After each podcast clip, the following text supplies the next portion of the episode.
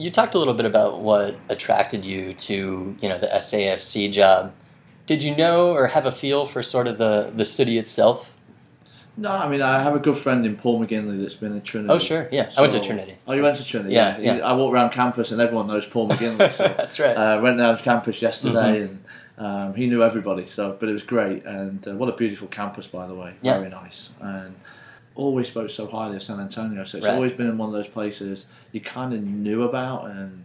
Um, you know the, the, the soccer journey hadn't taken us through San Antonio Mm-hmm. until until recently, but it's one that you're like you're always curious and it sounds like a great place. And you know I've been here you know two months now. And Yeah. I, you know it's what a great place. I mean what a what a great city, what a great area. What have you liked most about it so far? I haven't really. I mean the stadium's nice here. Right.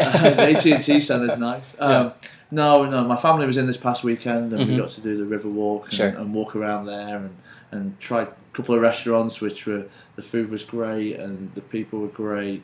Um, but probably the people. Yeah. You know, they're, they're, they're so genuine and uh, you know obviously this project's captured the imagination of several people and you know but the people most of all I like the Riverwalk area um, but I just like the vibe of the city Yeah. you know it's a good family city Mhm. um, you know with people that you know seem to be hardworking people and, and- and that's where I feel most comfortable